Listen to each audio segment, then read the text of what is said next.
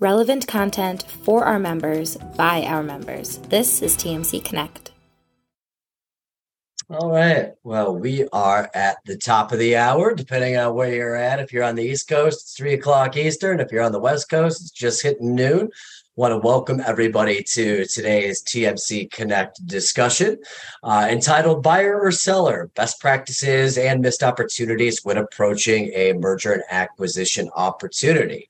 So, for today's discussion, uh, we've got a tandem of TMC preferred partners, one relatively new to the network, one of our longest standing partners as well, leading the charge here.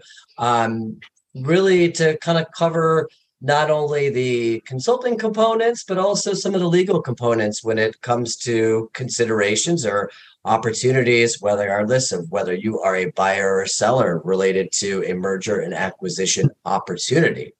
Um, so before we jump in here today, just want to remind our attendees today's discussion is being recorded. So if you had any of your counterparts that maybe registered and weren't able to join today, just know we will follow up with this discussion with links to recording from today's discussion via our YouTube channel, uh, as well as through TMC Connect's podcast channel, too.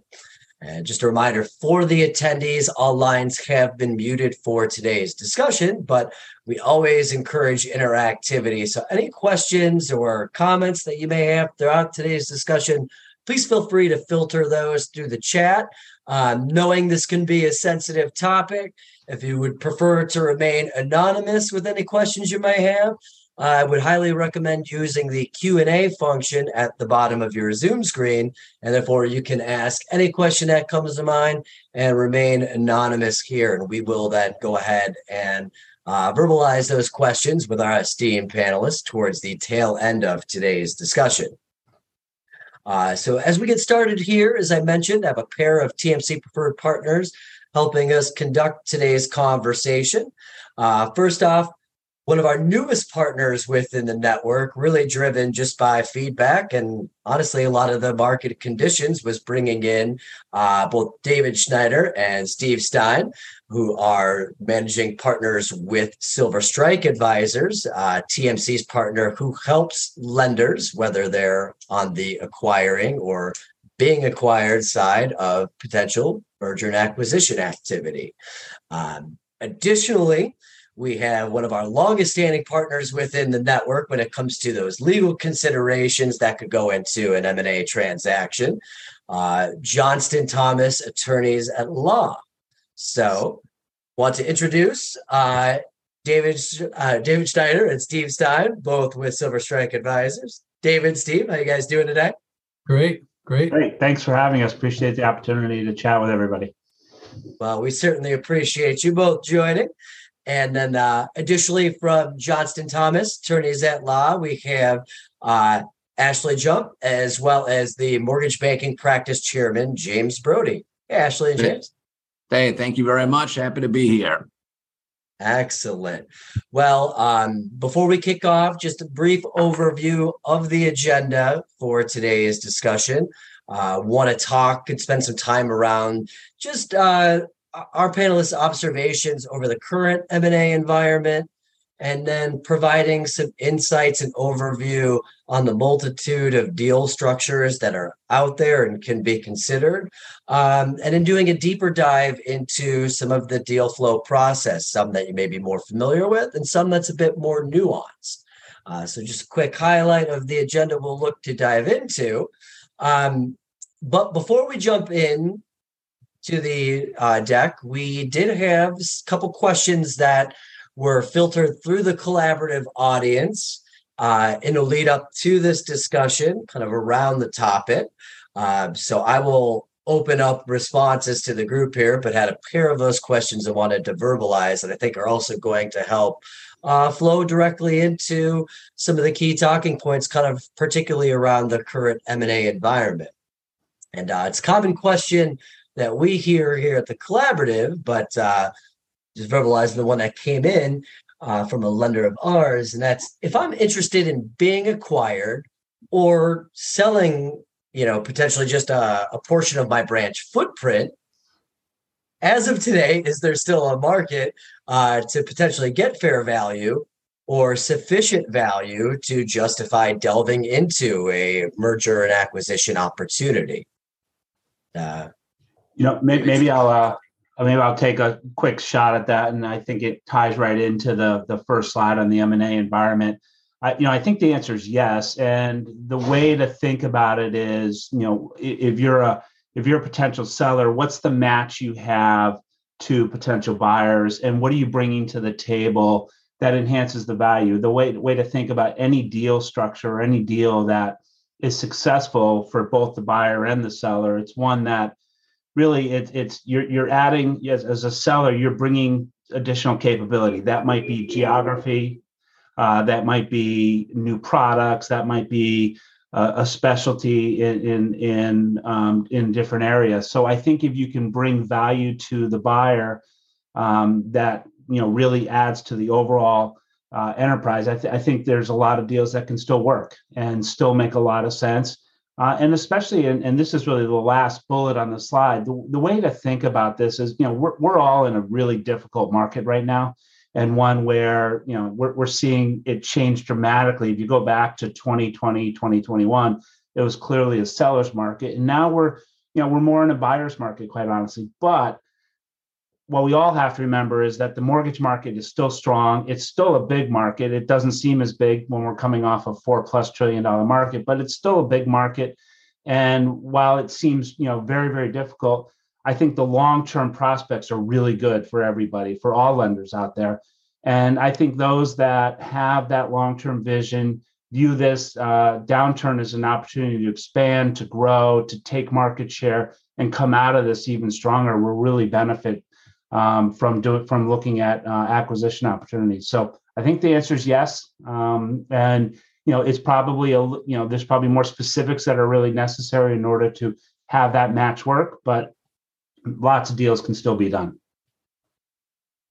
Yeah, I mean it's a great point, David, too. And we see it just in the collaborative membership as well. I think lenders that uh, you know, put back some capital from the two strongest years our industry had back to back from an origination standpoint.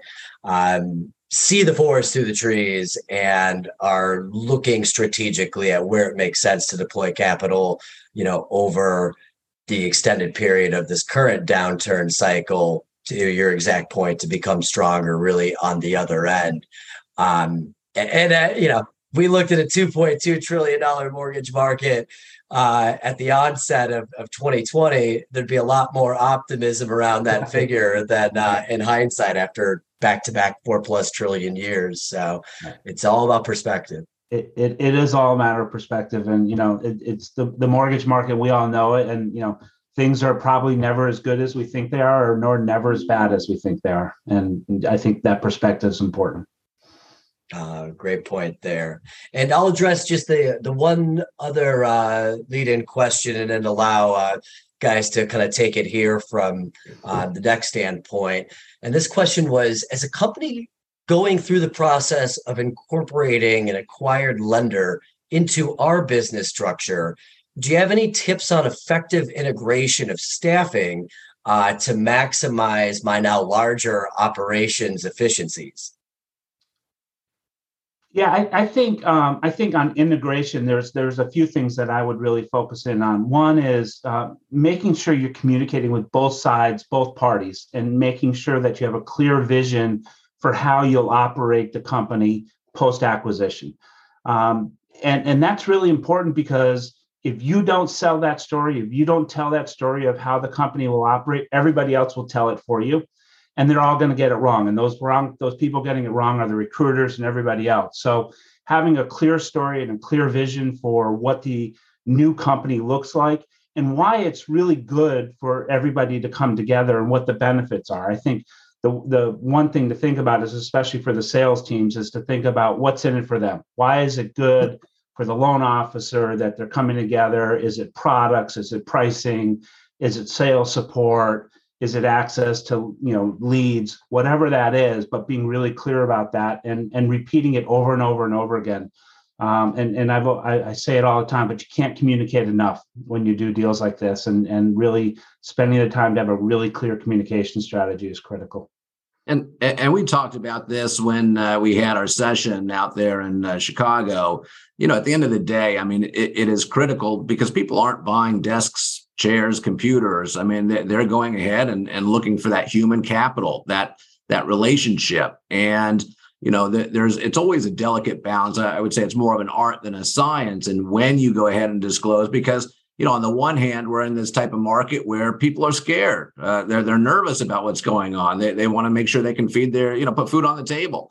Uh, and if they think uh, that uh, uh, you know there's going to be a big round of firings or they're going to not uh, be stable or it's not going to be the type of place they want to work um, you know that's something that really needs to be addressed at a point in time when you know you can get them on board. Um, so and and when that time happens it is really a matter of you know uh, really feeling out the situation having the open lines of communication and uh, you know having a good messaging plan uh, because that's what's going to be critical yeah it's such a great point james i i think i heard it the the line i thought was said so well the other day is that rumors move a lot faster than uh, than facts do out there. So to your point, to have that communication plan in place can offset uh, some of the game of internal telephone that takes place when you know staff thinks something's afoot and they're not hearing it direct from leadership. So appreciate that. Um, we're going to go ahead and dive into some of the content from this slide. I'll let Steve and David kind of take it from here. But just a reminder to the audience any questions or comments that you have throughout today's discussion, again, please feel free to populate those in the q&a function on the bottom menu of your zoom screen and uh, that'll allow you to stay anonymous there and we'll go ahead and uh, dive into those questions towards the tail end of the discussion. Yeah thanks tom. I think actually the best place to go is if we could just pop move to the next slide um, and, and steve will kind of cover you know some key considerations. We kind of started dump, um, jumping into this but i think you know walking through the considerations that both buyers and sellers ought to have when they're contemplating any type of acquisition or merger uh, whatever the case might be. So steve you want to sure. hit some of those? Yeah so you know the, the three buckets on the page here model fit cultural fit and leadership fit um, i think are really critical and really unique from each other. Uh, obviously model fit, um, distribution channels, knowledge of channels that you may not operate with as a buyer, right? So a wholesale, some any kind of TPO business, any kind of uh, you know fairly deep institutional requirements around managing joint ventures, et cetera. There's there's a lot of challenges with that. So you just got to make sure you're equipped and aware. The the beauty of those opportunities is really it gives you a chance to jump into a piece of the business that would otherwise take a very long time uh, to establish itself. So, you know, looking for the for those model opportunities is critical because you can grow quickly. Uh, you can also get yourself into some trouble if you're not not familiar with you know th- that space. So, it's a real consideration. You can get a lot of help around that as you evaluate opportunities. As a seller, you know you really need to look at your strengths um, and and when you're you know deciding to sell a company it, it it really is a sales exercise. You have to think about your strengths. You have to think about how to communicate those strengths. I've kind of carved out like four areas that i that i talk about. Uh, the geo market strength is really critical. Um, if you dominate a certain geo you're going to make yourself very attractive to the right kind of buyer right? To find the right buyer that's looking for you know growth in the northeast because they don't have any exposure there or looking to dilute some of their exposure they may have in other uh, market concentrations that may be risky to them. Uh, so thinking about geo strength is really critical. Uh, secondly product strength um, very important. And if you if you excel at certain kinds of products uh, it's going to make you attractive to a buyer who may not you know have that same expertise. Um, obviously, government loans, uh, non-QM, whatever you know, high margin products that uh, that you can be success that you've been successful with will be very helpful. Um, the third thing I'd talk about is unique and loyal production uh, sources, builders, strong MSA relationships, unions, trade associations. Those things are all very powerful. They're all revolve around sales strategies. And if you've been successful at creating those, uh, those should be very portable. And as a buyer, a buyer is going to be interested in, especially in this market, you know, is there is there really something tangible there in terms of loyalty uh, and from the, from the sourcing perspective? Uh, so, you know, packaging that story um, is really critical uh, for both the buyer and the seller. Both the buyer and the seller want to see the value in the transaction. Obviously, sellers always want to get their value recognized, but buyers want to understand what the story is so that they can get more comfortable with a with a valuation that would would account for some of those opportunities that that are unique to them. Um, and then the last piece that I, I focus on is you know how do you excel in execution?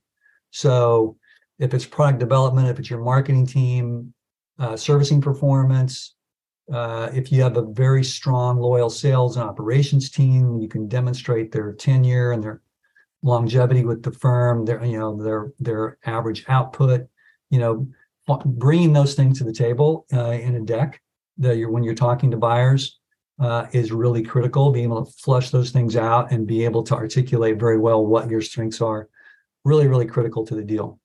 Um, and then around cultural fit, uh, obviously, you know, every company is different um, every company has a different personality. Every company, a lot of times that's that's that's really driven, you know, obviously, hopefully by the leadership, right? So understanding what your what your cultural, you know, cornerstones are, and how they match up with the company that you're interested in partnering with, whether you are the buyer or the seller, uh, is, is very very critical.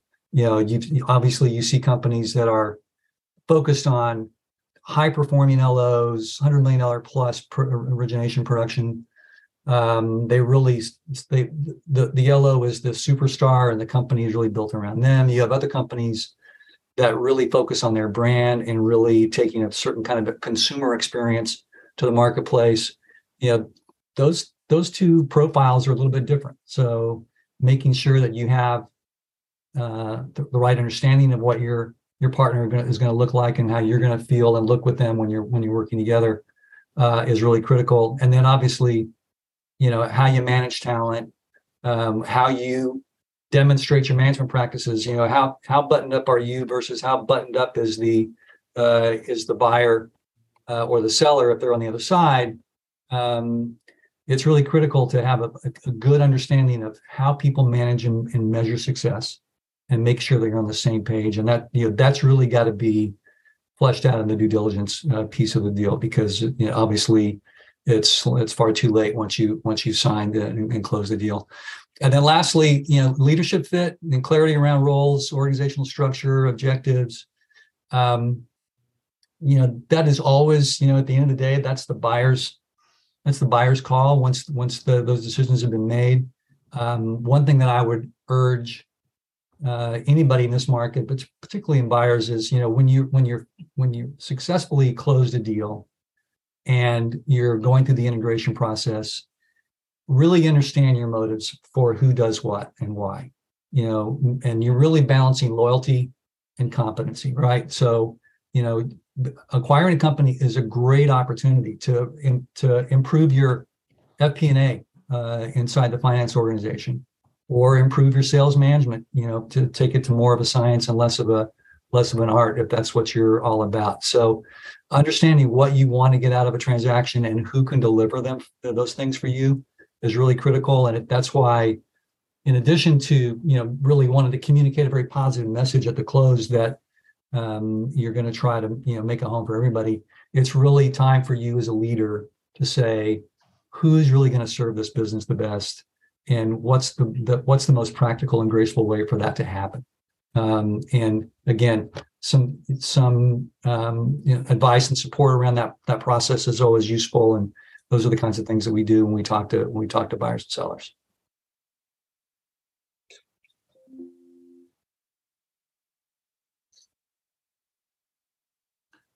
Okay who's up with deal structure? I don't remember i think uh, james you want to hit kind of deal structure yeah, so so I'm going to have uh, Ashley. Ashley's going to go through and talk briefly about the different types of deal structures, their pros and their cons. Um, and then I'll go ahead and uh, uh, be talking about the letters of intent uh, as well as the due diligence process so we can kind of round this out. Um, so, Ashley, with that, why don't you go ahead and uh, I'll turn it over to you to uh, go through the asset structures. Absolutely. So, um, completing an M&A transaction gives borrowers that are looking to achieve strategic goals an alternative to just organic growth.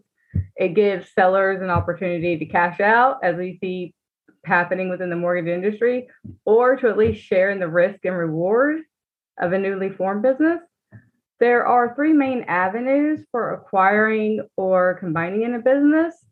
Um, number one is a stock purchase or a membership unit purchase if it's a limited liability company. Number two is an asset purchase. Number three is a merger. Um, all three of these structures are different types of acquisitions that fall into the domain of M&A and hold their own set of benefits and risks. When a company considers acquiring another company or being acquired, the structure of that and the avenue chosen can potentially have pretty significant differences in the results. So that's what we want to look at first. Um, in stock purchases, the buyer purchases the stock of a target company directly from that target company or individual shareholders. The company remains an existing ongoing company, and the company's business activities, assets, and liabilities continue unaffected by the transaction. Um, in an asset purchase, the buyer purchases specific assets of the target that are listed within the transactional documents that um, I believe James and David will talk about later. Um, the assets and liabilities are acquired in exchange for consideration, which can be cash, equity, a combination. Um, if the asset purchase is for all of the target's assets, after the purchase, the target company will dissolve and go through a wind down process and distribute its remaining assets to its equity holders, um, basically dissolving. The term merger, however, has legal significance for its usage. A merger is a process that's governed by state corporate law in which two, or in some cases, more um, separate legal entities become one surviving entity. The surviving entity may just be one of the original entities where the other parties are absorbed. Um, and that process is called a forward merger, or the surviving entity could be an entirely new entity. In both situations, generally all of the assets and liabilities of each are owned by the surviving legal entity as a matter of state law. The consideration for a merger can be, again, cash, equity, or some combination of both. I believe we are going to talk about the pro forma financials as an example before um, we go too much into the pros and cons there of each one. Because as I mentioned, they both do have significant outcomes.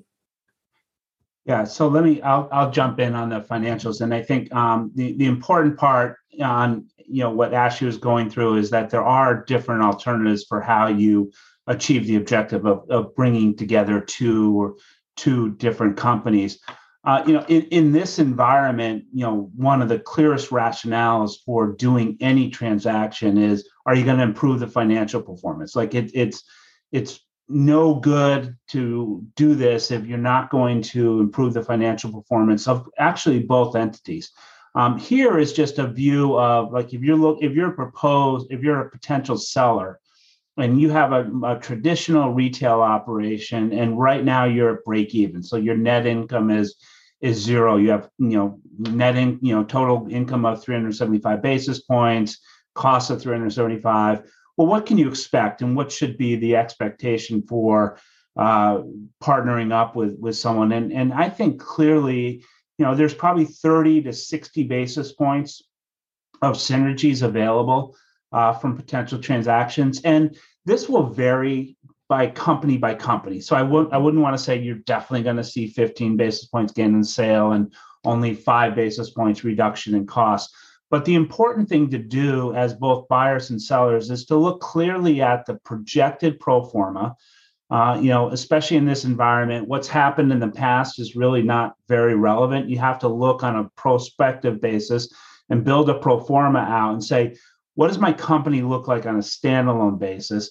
And then if we were to come together, what synergies would we expect? And I think the areas that you would commonly see synergies would be your capital markets execution of just you know bringing together getting better execution maybe getting spec payout pools maybe have you have some investors that uh, the the selling company doesn't have where you know you get a specific pickup.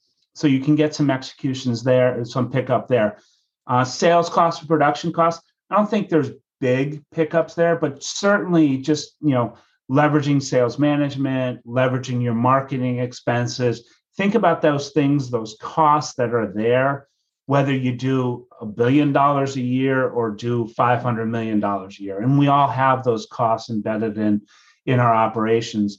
Uh, and then probably the biggest opportunity is the back office costs. I mean quite honestly bringing together these organizations you can streamline your more fixed costs and you know have you know combine marketing departments or finance departments or legal departments or all of those back office functions um, and if you think about it, you know, most of those functions at each one of your respective operations, we're doing a multiple of the volume you're doing now. So you know they can handle it. You know they can take on that responsibility.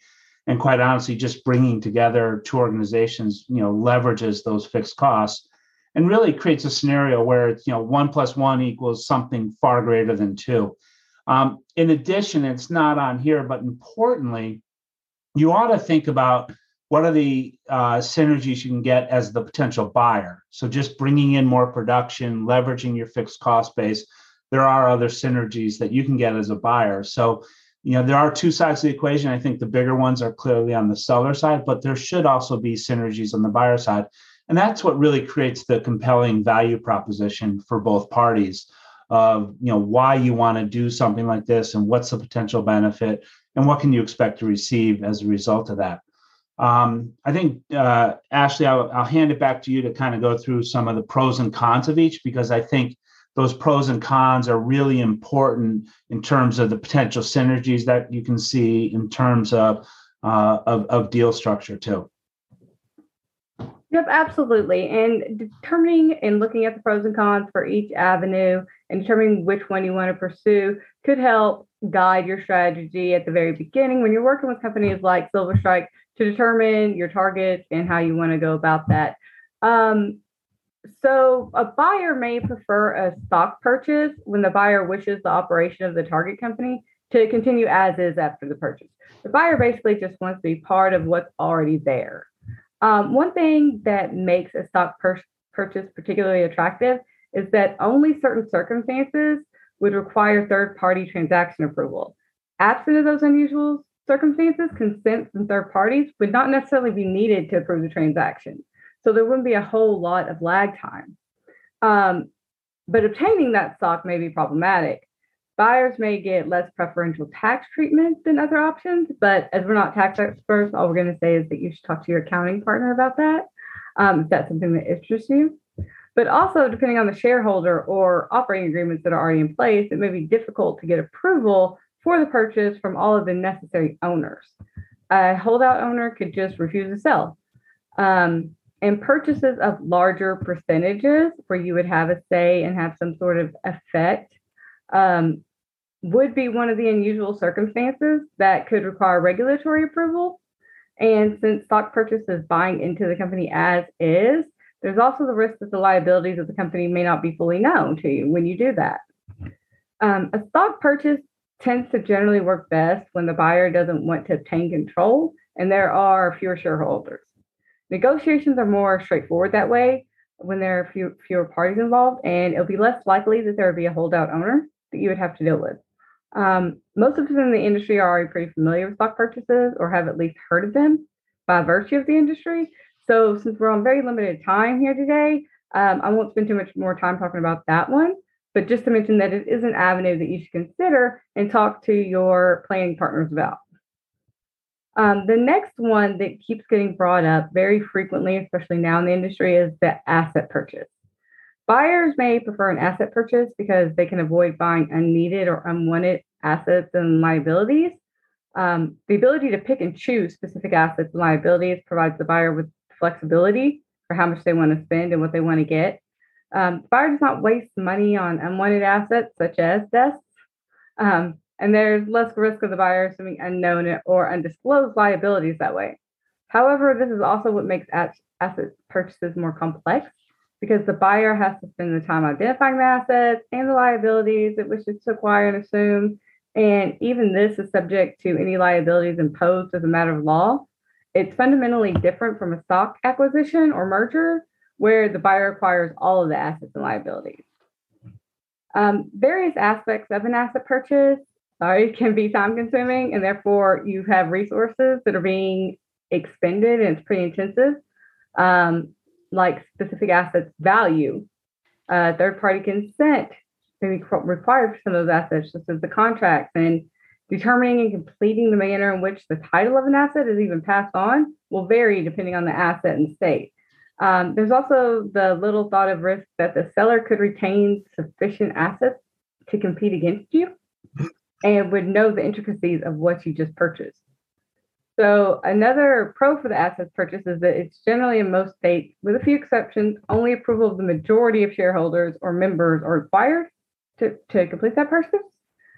So, it also works best when the buyers are interested in only select assets of a target company and only select liabilities. Uh, an example of this might be intellectual property, um, such as a proprietary LOS. That tends to come up. Um, one thing to be concerned about is the contingent liabilities that may be acquired with assets such as that. So the flip side is that the seller in an asset purchase transaction must be careful to ensure it receives the consideration to cover any future liabilities that it weren't contemplated at the time of the purchase. Um, the next one that I think the most straightforward is the company merger option. Um, again, the, the, term merger has legal significance for its usage.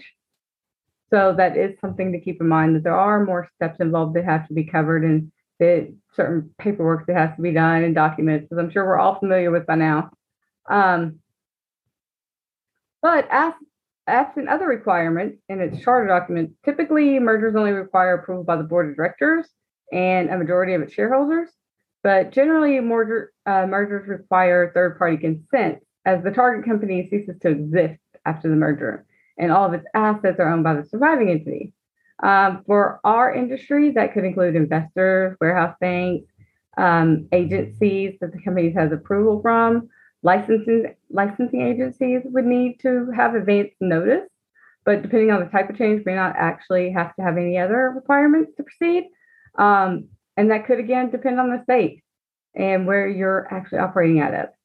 A big one that most people consider and is a big push for this is that employees could be absorbed efficiently. There is no need to put out another offer um, because they're just absorbed into the new company as a current employee. Um, the lower threshold is particularly appealing when a target company has multiple shareholders or the target company's reputation and goodwill are aspects that a company wishes to acquire. Um, those are pretty big driving forces there. How a merger is taxed depending depends on its structure. Generally, forward and triangle mergers are taxed as asset purchases. So again, that's something you should talk about with your accounting partner, though. Ultimately, deciding whether an asset purchase or a merger is the right fit for an acquisition will depend on the specific facts of the situation and the strategies that you work out with your other partners. Thank you, Ashley. That, I think that was a great summary, and and there there are certainly a lot of options in thinking through. Uh, the the one that's the best fit for for both buyer and seller is really important um, to make sure that the objectives you hope to achieve are the je- objectives you actually realize. Um, you know, we kind of went through and in the the the thoughts for why a why a deal might make sense from the buyers and sellers perspective. We talked about the different opportunities or the different ways that a deal could be structured. Uh, we thought now we James and I would hit just what's the process look like, and this is a very high level, and I think it's our intent to have future uh, webinars like this where we go into more of the details. So you know that's just a, a preview of uh, of events yet to come. But um, you know, we'll, we'll get into more details. But I, you know, I just did want to go through the deal process. So first is, you know, valuation. Before you get to valuation, you're really doing the process of do you think there's a good fit and all those things that Steve talked about, like all those things that are really important to making sure that will these two companies work well together will the leaders work well together will the loan officers feel like there's great value and if you if you cover all those hurdles and you say yeah it feels like it makes sense. It feels like we can create value. It feels like one plus one will equal four. Then you get into the actual deal process. And step one of the deal process is is valuation. And really the the simplest way to think about it is the way to look at it is, is through two lenses. One is what's the value of future cash flow? So really a net present value analysis of the target's future cash flows and what do you think those are worth and, and what, what are the variabilities that you should anticipate um, in, in, in, in those cash flows and we all know the mortgage market is really hard to predict uh, and I'd encourage everyone to look at it, but take a long view of it. You're not you're not going to be right in year two, but you, year three is going to be better than you expect. So you have to really look at it for you know a three to five to seven year time period and feel like the cash flows that you expect will be realized. It might not happen in exact sequence, exact format. You anticipated, but you feel relatively confident about that. I'd also take a close look at the value of the equity uh, of the of what you're acquiring. And that's especially important if you're acquiring the whole company because you're really acquiring the equity. And do you feel good about the balance the the assets on the balance sheet? Do you feel the liabilities are properly recorded? Even if you're doing an asset sale uh, an asset purchase you got to look carefully at the, at the assets you're buying look carefully at the liabilities you're taking on and make sure that those are valued appropriately and that you've done a really thoughtful process to come up with a number that makes sense for both parties. Um, from there, we go to letter of intent, which is really the what I think of as the business person's, you know, here's the deal, and it's you know short, fairly short document.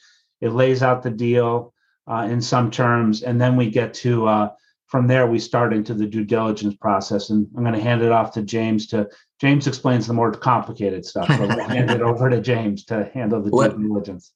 Yeah, thank you. Uh, and I'll try not to get too much into the technicalities here, especially since we're going to be doing a, a larger uh, program for this. Uh, but look, during the M&A transaction, you know, typically after the parties have spoken and come to a decision that they would like to proceed, the, you know, the first step here is the process for the parties to enter into what's uh, termed a letter of intent or term sheet. Uh, obviously, you're going to be looking at the valuation issues, but the purpose of the letter of intent or LOI uh, is really to ensure that there's a meeting of the minds on key terms and uh, actions before significant resources uh, and legal fees, uh, which can be significant, have also been incurred. So, uh, in order to give the parties the best chance at closing a favorable deal to the both of them, it's important to, that uh, they not skip over this process too quickly and make sure that all these key points are legally binding, such as with no shop provisions. I mean, we'll talk about binding versus non binding um, and you know why uh, uh, it should be binding and why it shouldn't be binding.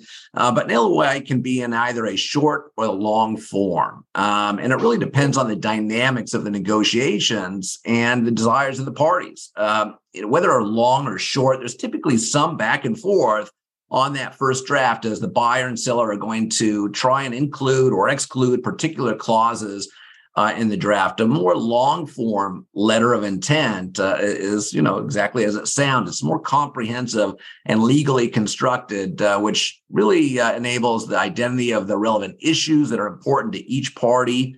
Uh, identifies possibly some deal breakers that they could have uh, on each side early on.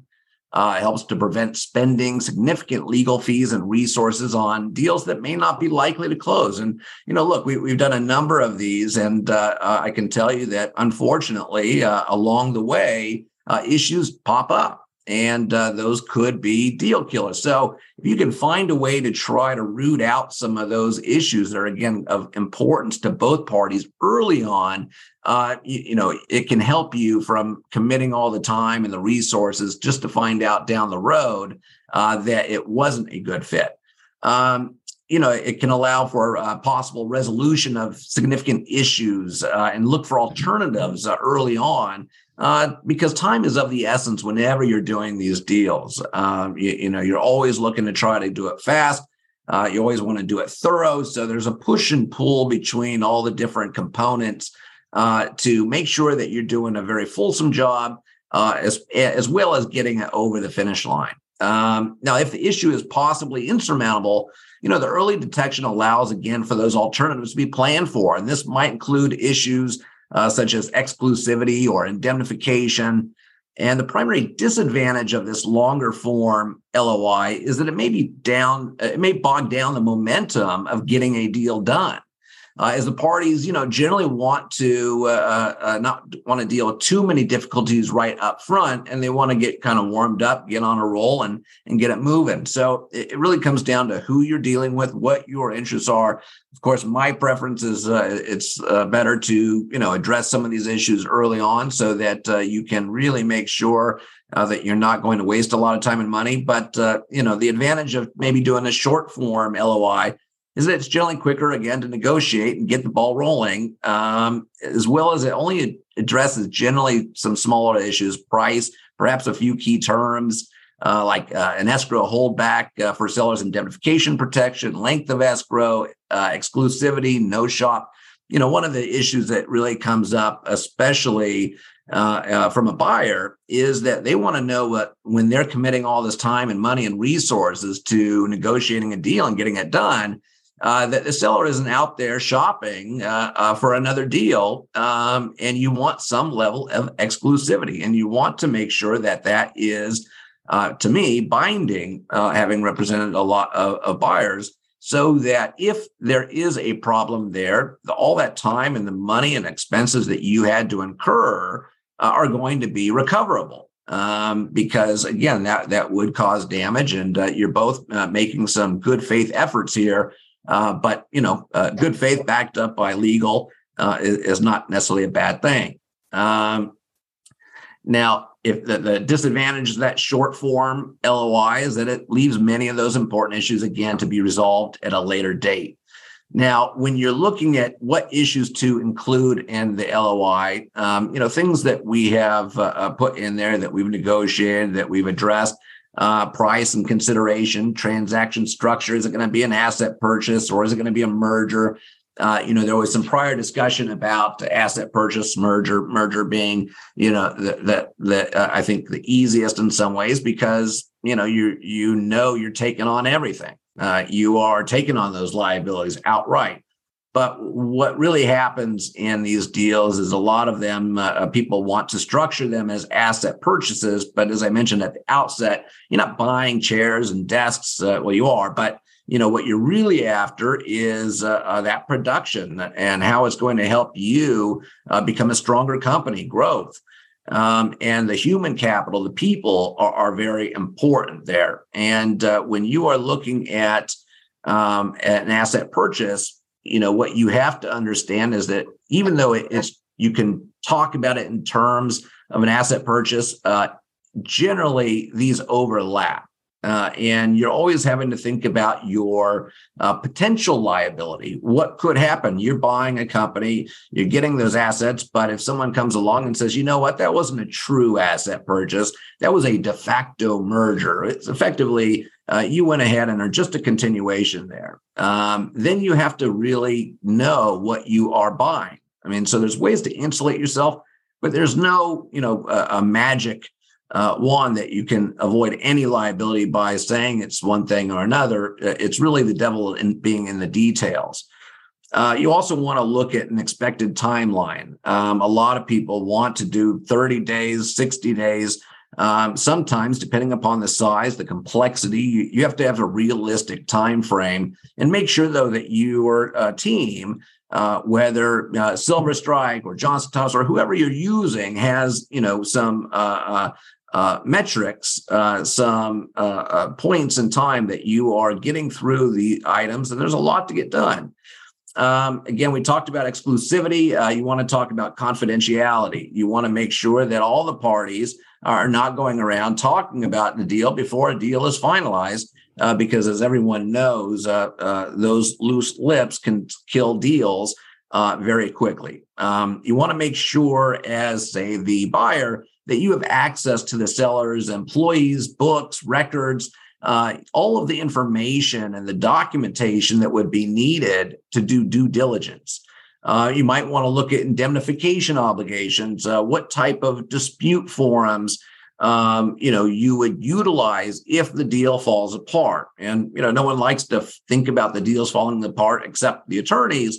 but you know uh, thinking a few steps down the road can save you a lot of problems give you a much better chance of a successful uh, acquisition and uh, you know really make sure you have confidence uh, in moving forward um, then you want to talk about some of those closing conditions uh, or the termination conditions. If something happens uh, what can you terminate this deal for?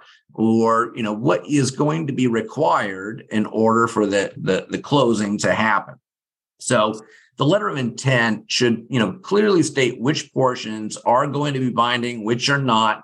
Uh, the attorneys should be able to make sure that's binding by ensuring there's proper consideration in the contracts there's clarity uh, because lack of clarity on a point might allow a court to enforce or refuse to enforce a provision uh, that's contrary to the intent of the parties. And you also need to understand uh, language in the contract versus your course of performance, because sometimes course of performance uh, can cause you uh, problems and affect the uh, binding provisions of the contract. So once you have that letter of intent done, you have it in place, then you're off to the races.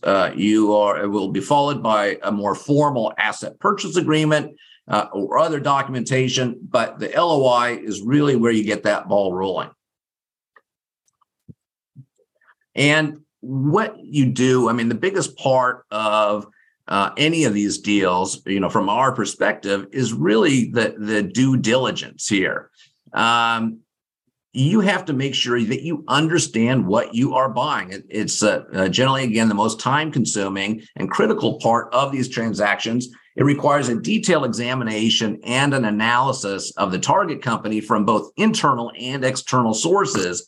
Uh, and it helps you to verify that target's value uh, and the uh, uh identifiable liabilities that you may be taking on. If uh, you were to find out that a target had some massive uh, uh, compliance problems, they were under a consent order, or they just got hit with a uh, lawsuit uh, asking them to buy back 30 loans, um, how is that going to be dealt with? Um, who's going to be liable for that? How is it going to affect the the integration of the companies? Um, you know things that you do in the due diligence and these are just some of them you know performing multiple types of searches uccs fixture filings federal state tax liens litigation at both state and federal level judgment liens bankruptcy ip um, ordering documents uh, charter documents that include you know all documents on file records of good standing bring down letters with verbal status checks credit reports. Um, you have to look over the filings, such as formation, uh, shell holding companies, potential qualification of an entity in multiple jurisdictions after incorporated. What are you buying? Um, and this really comes down to a, a lot of legwork of CPAs, uh, lawyers, uh, deal advisors. Um, you need to have a, a, a dedicated people uh, at you know the both the uh, buyer and the seller who are going to make this task easy. Uh, because you know you don't last thing you want to be doing is wasting time going to this person that person. You need points of contact to really make sure these things are facilitated uh, and that you have some agreement on who's going to be doing what who has access to what um, who's bound by that uh, confidentiality. And again that comes down to the letters of intent and the due diligence uh, and then from there, uh, I'll go ahead and turn it back uh, uh to talk about the closing and the integration. But uh, there's a lot that goes on, and uh, I think that we'll be able to expand on this in our future webinars in a way that is more that you can really see the skeleton and, and look at all the individual parts how those fit in, how those affect what you want to do, whether buying or selling, and coming up with a good game plan so that you don't have any surprises along the way. Yeah, and, and James, that was a great overview. And I think the last point of you don't want surprises. Like all of this is really designed so that there's a meeting of the minds. Both parties understand the deal. Both parties understand exactly what uh, they're buying, buying, and, and, why the deal makes sense. Uh, and if you do all that well, and you do the communication process well, by the time you get to closing that should be the easy part. That should just be exchanging paperwork and you know funding the deal. Because you know once you once you even get to closing and once you set a closing date you, you're going to want to do a lot of work pre-closing to make sure that once you get to the closing date, you have all of the preparation in place that you know exactly reporting structures, that you know how you're going to manage the sales force, that you know how you're going to uh, take advantage of any integration opportunities that you identify, that you know how you'll achieve the financial performer that you put forward. Um, so really, all of the work needs to be done up front, and spending the time uh, on those important things of letter of intent and due diligence that James went through is really important. And I would encourage everyone don't shortchange that process. Don't shortchange that process because it pays dividends in the end with having a successful deal and making sure that once you get to that starting point of day one, that you're really off and running. And then once you get to that starting point, the integration process becomes much easier. And you know, really being sure about the communication process, and and you know james talked about earlier but you know the rumors are faster than anyone's communication process so have a communication process that's be clear and repeated over and over again about why this is a good marriage a good partnership coming together why it's good for all parties involved and what are the benefits that everyone can expect to see from it um, so i think you know those if you kind of take those steps in order and take the time to prepare, I think you'll have a very successful transaction. Um, so, you know, kind of we'll wrap up here with kind of a, a few summary steps, uh, steps and and things to say. And and James and Ashley and Steve should jump in. But you know, deal fit is critical. If it doesn't work on paper, if it doesn't work in your discussions, it's probably never going to work. And you know, you want to know that earlier, and it's got to make, make be a deal that where you see one plus one equals four.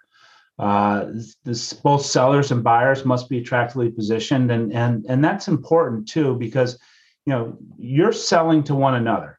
Um, you know, while there's technically a seller and a buyer, that match has to make sense for both of you, um, and you should spend the time to position yourself, whether you're a buyer or whether you're a seller, to be an attractive partner up front. And that's work you can do up front around how do you tell your story? How do you position the company for future success? How do you position the company for to participate in a in, in, in an M&A activity? Be clear about shared financial expectations and then communicate, communicate, communicate, and do that all over again because this is all about people coming together, uh, loan officers joining uh, forces and, and making a bigger and better company um, but it has to make sense for everybody and it has to be communicated in a way that's clear to all parties. Uh, James or Steve or Ashley, um, anything to add to that? Yeah, I would just um, I would drill down on one aspect that really we've talked about for the last 50 minutes or so, but you know, there's a lot of reasons why this market is unlike previous markets. I, I think one of them is that it may not be clear to you if you're a buyer or a seller or or more said differently maybe it's better to think about you in both roles right and david talked about the merger phenomenon and and, and how that can actually you know marrying up two healthy companies that are that are realistic about how how tough this market is and how long it may last. Thinking differently about this process uh, i think would be really critical. Uh, to think about yourself as you know how do, how do you effectively merge and partner um, which may be a very different outcome than just a traditional buyer and seller right? And so um, that opens up a lot of weapons to you uh, uh on either side of that fence uh, i think figuring out what the right strategy is who the right partner is those things are really critical. That's in the details that uh, that really would make a deal work or not work. But it's just a different way of thinking about things in this market and I'd, I'd, encourage everybody to kind of contemplate that if you're if you're currently just thinking about being on one side or the other no i, I think all those comments uh, are great. And you know look at the end of the day um, there is you know what is value to one person uh, these are all cycles. I mean we've seen it uh, 07 08 and and you know other instances uh, the industry is going to be getting back on its feet. Are you going to be best positioned for that?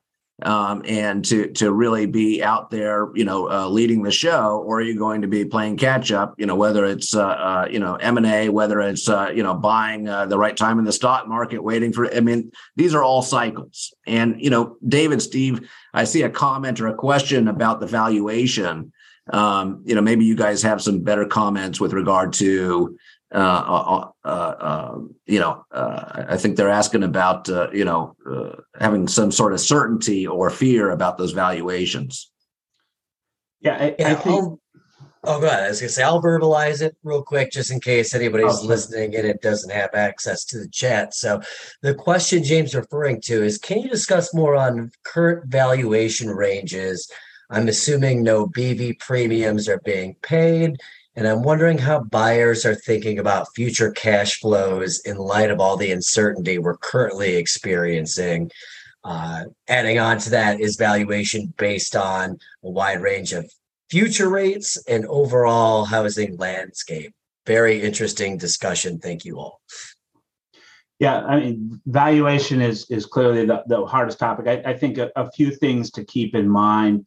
Um, one is, you know, every company has an inherent value of the assets of the net equity of the company today, right? And in this environment, if you're losing or making money, that's going to determine what happens to your equity. Does your is your equity growing or is your equity, you know, coming down because you're losing money on a current period basis? So I think grounding yourself in that equity value of the company and then looking forward and saying, what's the present value of those future cash flows? I actually don't think the future cash flows are that hard to predict. We're in we're in a very difficult market, but it will get back to normal. And just like no one really believed that 2020 or 2021 was normal, no one really believes 22 or 23 are normal either. And I think you can look at normalized markets. You can look at a lot of good history and data on, you know, how much mortgage companies make kind of year in and year out and project that out. And, you know, I, I think um, you ought not to you ought not to skew your view based on you know today you know the the dark days in front of us today nor if it's a really good market like 2021 that's probably not going to last and we've all seen that. So i think there's there's you know um, great opportunity out there and, and i think you know just looking at uh, the market in terms of what's the purchase market going to do? If we have a big, big refi boom that's gravy for everybody but the purchase market is pretty stable and you know, even if the real estate market slows down a little bit, it's still going to be there, and we're still going to do two trillion dollars plus, and it's still going to be a strong mortgage market. So you know, despite all of the uh, headlines of the mortgage market disappearing, I can promise everybody it's still going to be there. Perfect. Thank you, David. Uh, I know we're up here on the top of the hour, so I want to be mindful of everybody's time. Any final uh, comments, uh, commentary from the group you'd like to provide to the audience before we wrap here? I just want to thank uh, thank all of you. It's uh, I, I, love to be able to do these, and uh, uh I love to see those questions. David and Steve are are amazing, uh, and and uh, talking and working with them and preparing for these webinars. So uh, and, and I respect what they've been doing and their insights on this. And uh, you know, at the end of the day, uh, you know, when clients come to us and say, "Hey, you know, uh, I, I, just want to take my chips off the table," I mean, our first uh, response is, "Have you thought about? Have you looked at, explored your options? I mean, you may have, you know, you may have some value to another company. It doesn't hurt to go ahead and do that." So I would just say if there's anyone thinking along those lines, because some people, uh, you know, look at the dark clouds of today and um, you know, they they don't see the, the sun right behind them. Uh, that uh, they should definitely be examining all their options.